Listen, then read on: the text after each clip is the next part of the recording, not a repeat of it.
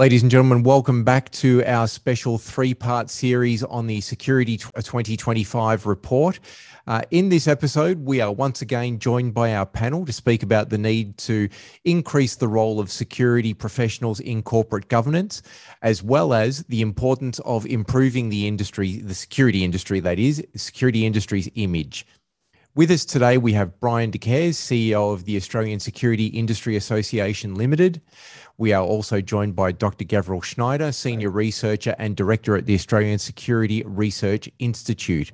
We have with us Nicholas Martin, Chair of the Forum of Australian Security Executives, and Cameron Smith, Director of Security, Licensing and Enforcement Directorate with the New South Wales Police. Another of the recommendations in the report was to uh, improve and increase the role of security professionals in corporate governance. What exactly do you mean by that, and why was that a key finding? When you when you look at the security industry, depends on what part of the industry you're in, and you think that's it. So if I'm in guarding, people think, well, a security guard is all there is. But when we look at those domains across cyber, uh, physical, etc., uh, security professionals are in demand globally. And one of the challenges we've got is this convergence of managing threat and risk. So even when you look, for example, at information security professionals, there's a physical security component that comes into that. So part of the challenge now is if you look at any global risk data, cybersecurity is up there on any corporate risk register. And yet physical security or protective security is kind of separated and might be grouped with uh, facilities management or somewhere else. So part of the challenge is if we want to have a robust industry that protects assets, people, information, operations, etc., and enhances national security through doing that, we have to have a uniform approach that puts this at the top of the food chain for organizations when they look at managing risk. Okay. And so, from the point of view of corporate governance, I mean, this is a question that we immediately think of Nicholas and, and his group of you know professional corporate security managers. How do you see them fitting into this? So, I, I think that most, and I'm sure Nick will back me up on this, you know, most chief security officers are steering security risk within their organization already. Okay, it's just not necessarily uniform. And you know, if you look at, for example, people who are part of FASE, some have the title chief security officer, some might be security director, or they're the most senior security person in their organization. And without the ability to inform a business and organization, so whether it's a government department or not, of the risk exposures they have, it's exceptionally hard to manage that risk. So if we look at the cascading role security industry plays, which is really, for the most part, risk management, right? You put a guard down to manage a risk, you put up a CCTV camera, you install cybersecurity solutions to manage virtual risk. Okay, without that becoming an embedded, uh, integrated role of the way organizations manage governance, we're always going to be reactive. Okay, and you know the challenge we've got is realistically we've been very lucky in Australia. It's a comparatively very safe place to live but threats like terrorism and cybersecurity don't really care about the saltwater insulation piece. And it would be terrible to have you know, some sort of massive incident happen that might have been preventable had organizations actually reached a level of maturity with this stuff. And this is not far fetched. You know, the, the federal government's protective security policy framework mandates that every federal government agency must have a chief security officer. Uh, so, you know, what we're trying to do is get alignment here around the top of the food chain, not just the bottom of the food chain.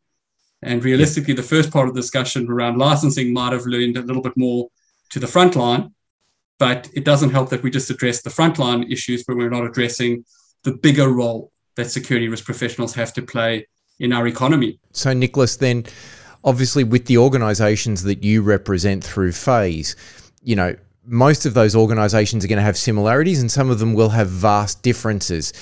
From your point of view, do you see it as achievable to achieve some sort of alignment across the way the security or chief security officers within those organizations run the security and, and manage their role? Or do you think that's perhaps, you know, a, a challenge that's maybe a bridge too far?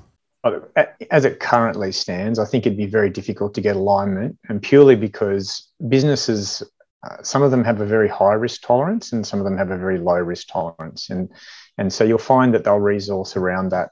Um, also, the, the, the personality of a chief security officer and their background can either be a positive for the program, um, and they can actually get that program established in the broader risk framework of a business, or if they're very inexperienced, they actually might drag it backwards and and and actually impact the perception of security in the organisation. Um, if you look at once again what the government's trying to do with the Critical Infrastructure Act is that they're trying to say that all businesses aren't the same. Some are really doing the right thing, are resourcing it appropriately, and then building it into the way that they work to protect the business, and then also have the ability to respond. And other organisations are flat out just ignoring it, like not even paying any attention to it. And to Gav's point, we'll only deal with it when the event occurs. So when the event occurs, they'll look at it, they'll respond to it, and then that's when they'll start resourcing it so it doesn't happen again. Um, so I guess what the government's trying to do is say there's a minimum standard that you need to be at we'll assess you at that. Um, and if you're not there, we'll want to see a program that you put in place to deal with it.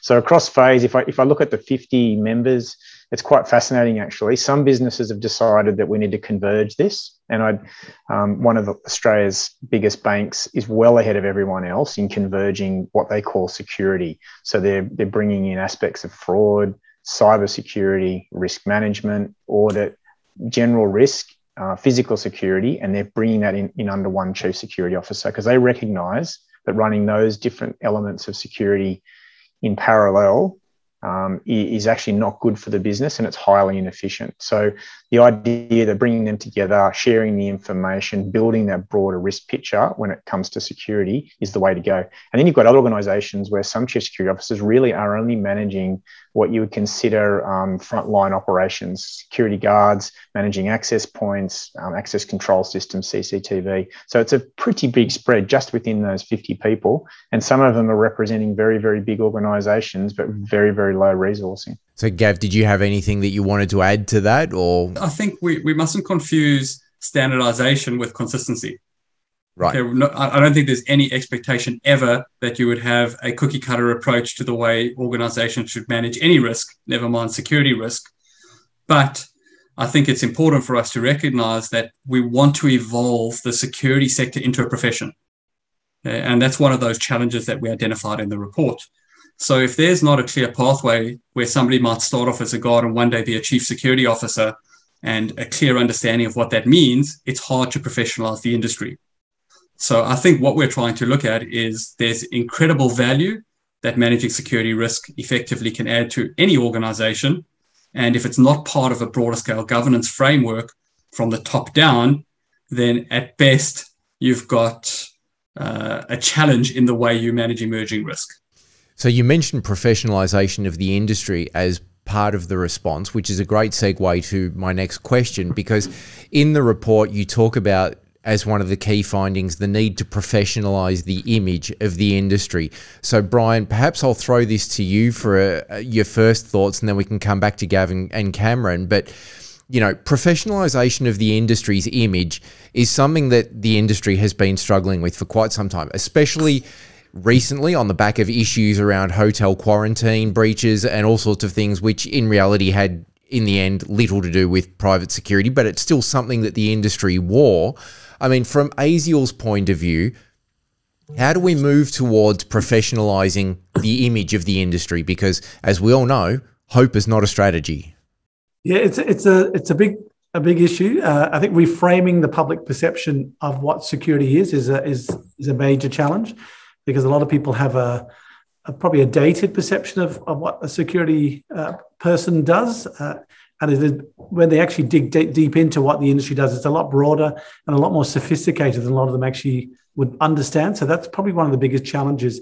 And, uh, and the challenge for us is to get uh, recognition of the positive contribution the industry makes. And I think um, the, recent hotel quarantine uh, uh experience probably illustrates that where you know what happened in Victoria has obviously swamped the, the media airways. But you, you look in uh, other states where private security have been used extensively in hotel quarantine, but they scarcely warrant a mention, even though there's thousands of them turning up across the country, uh, playing a frontline role throughout the, the pandemic. So uh, it is a challenge. Uh, we we have uh, made efforts to try and cut through that uh, the media, but it is it is a it's a tough one. The, the, the media has a particular outlook on the industry, and we tend to get clobbered when there's the bad news, but we rarely get recognized for the, the, the, many positive contributions the industry makes, not just in the protective security, but across the whole range of electronic security, cyber security, physical security. So that is something that we will again continue to try and to get some cut through. I think we're getting a little bit, but it's going to take a while to to ref- reframe that perception of what a what security actually does uh, as part of the economy. Yeah, certainly, and- certainly an, an, issue for the industry is certainly to, is to attract uh, more skilled and upskill. It's the personnel that are already in there. I mean the the competency requirements to to get a license are really entry level requirements. So it really is something that the industry needs to focus on is to upskill its personnel uh, across the board. And I think part of that is is educating clients to understand what good looks like, uh, and actually then reward good providers uh, with you know obviously with a with a remuneration that can actually attract quality people into the industry. And obviously the companies have to make a, a profit. It all has to work out for everybody. But we need to to attract better people uh, to provide better people so, Cameron, I'm going to throw to you here because I know that in the past you have sat on the board of things like the Australian Security Medals Foundation, which is really designed to sort of try and identify and highlight some of the great work that security personnel do. We have things like the Outstanding Security Performance Awards. We have the uh, International Security Officers Day, which is now sort of all of these things are being driven by ASIAL. But, Cameron, you know, from a regulator's point of view, how do we go about improving the profile and the image of the security market? Well, I remember when the Australian Securities Medals Foundations um, started, and you and I were both involved uh, in early days there.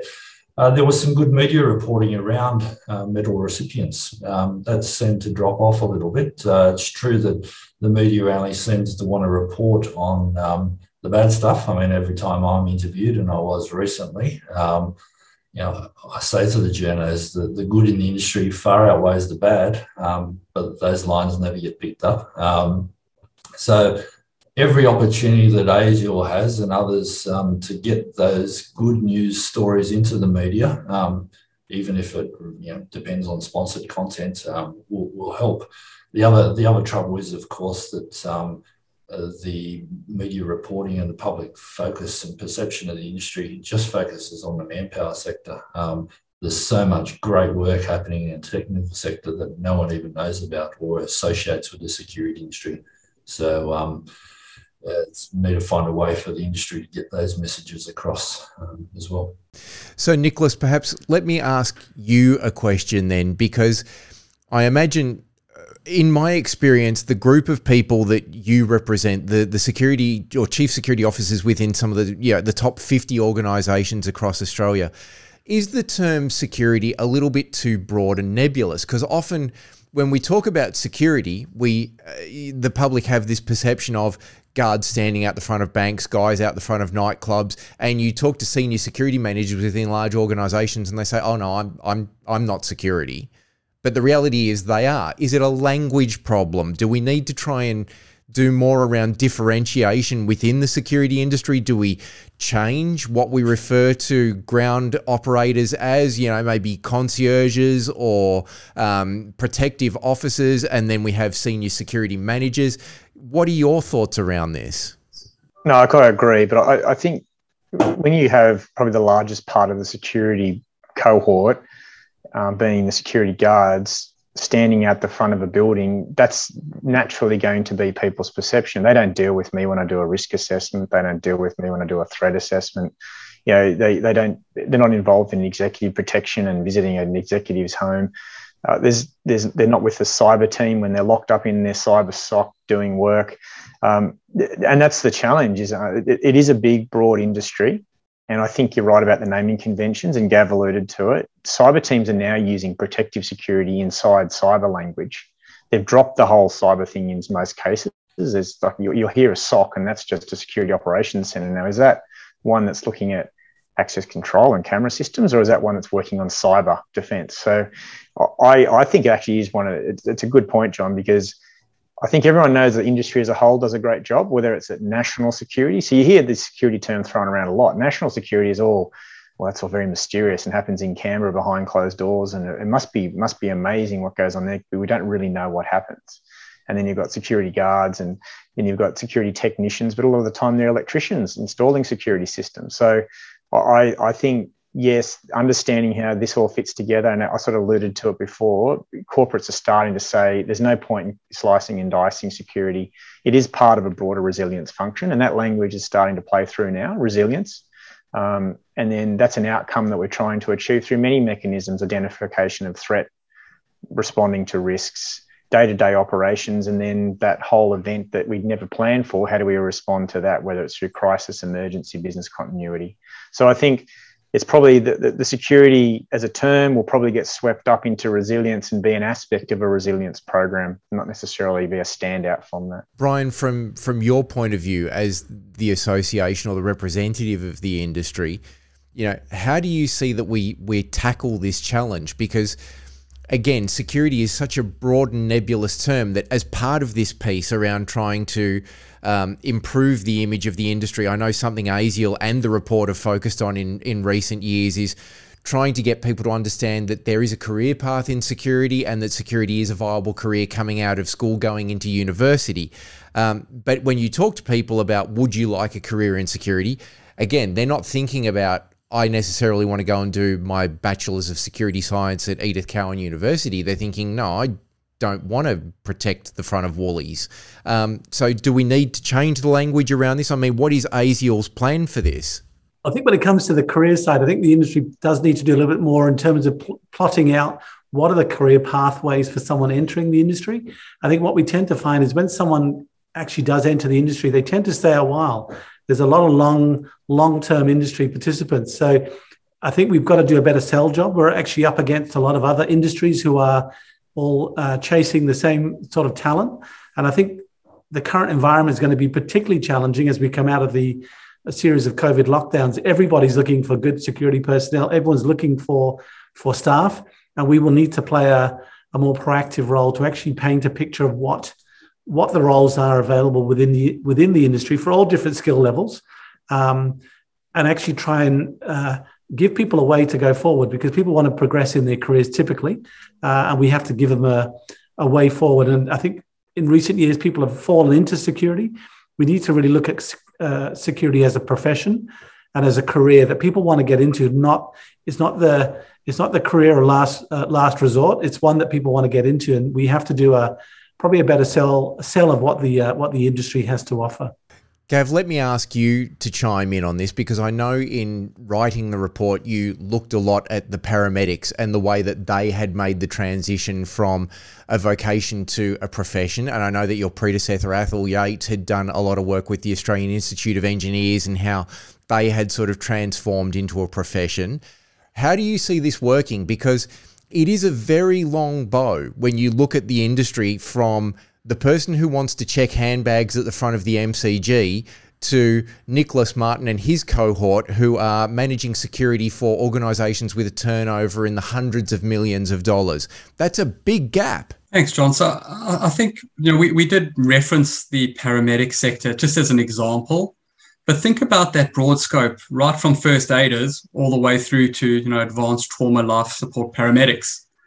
And you know, once we start being able to get people to understand how broad our industry actually is and how much uh, diversity there is, we can start actually going, well, here's a pathway for continuous professional development for the people who want it.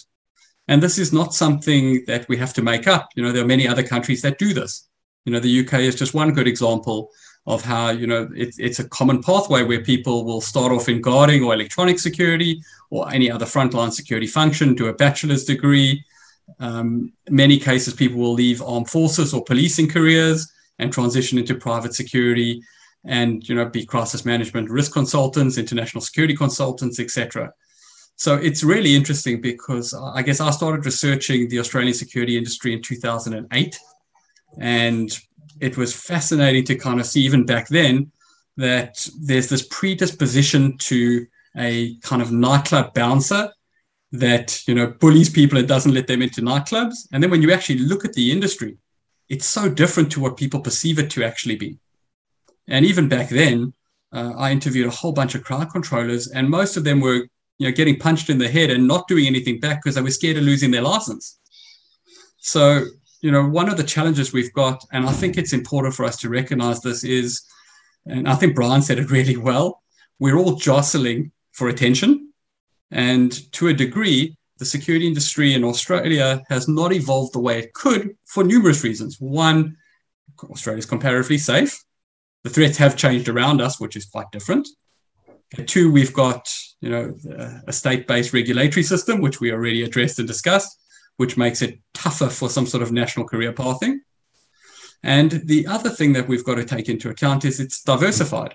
So somebody who starts off as a, as a guard, for example, doesn't see themselves transitioning to being, you know, a cybersecurity professional or uh, potentially, you know, being a security executive in an organization. And that's, I think, part of what we try to highlight in the report that those pathways actually do exist. They're just not well communicated, nor are they understood. And that's part of the challenge we've got. I think the other side, too, and uh, just listening to Cameron and Brian earlier, whether we like it or not, I don't know what the media fixation is with bad news. Okay, particularly when it comes to the security industry.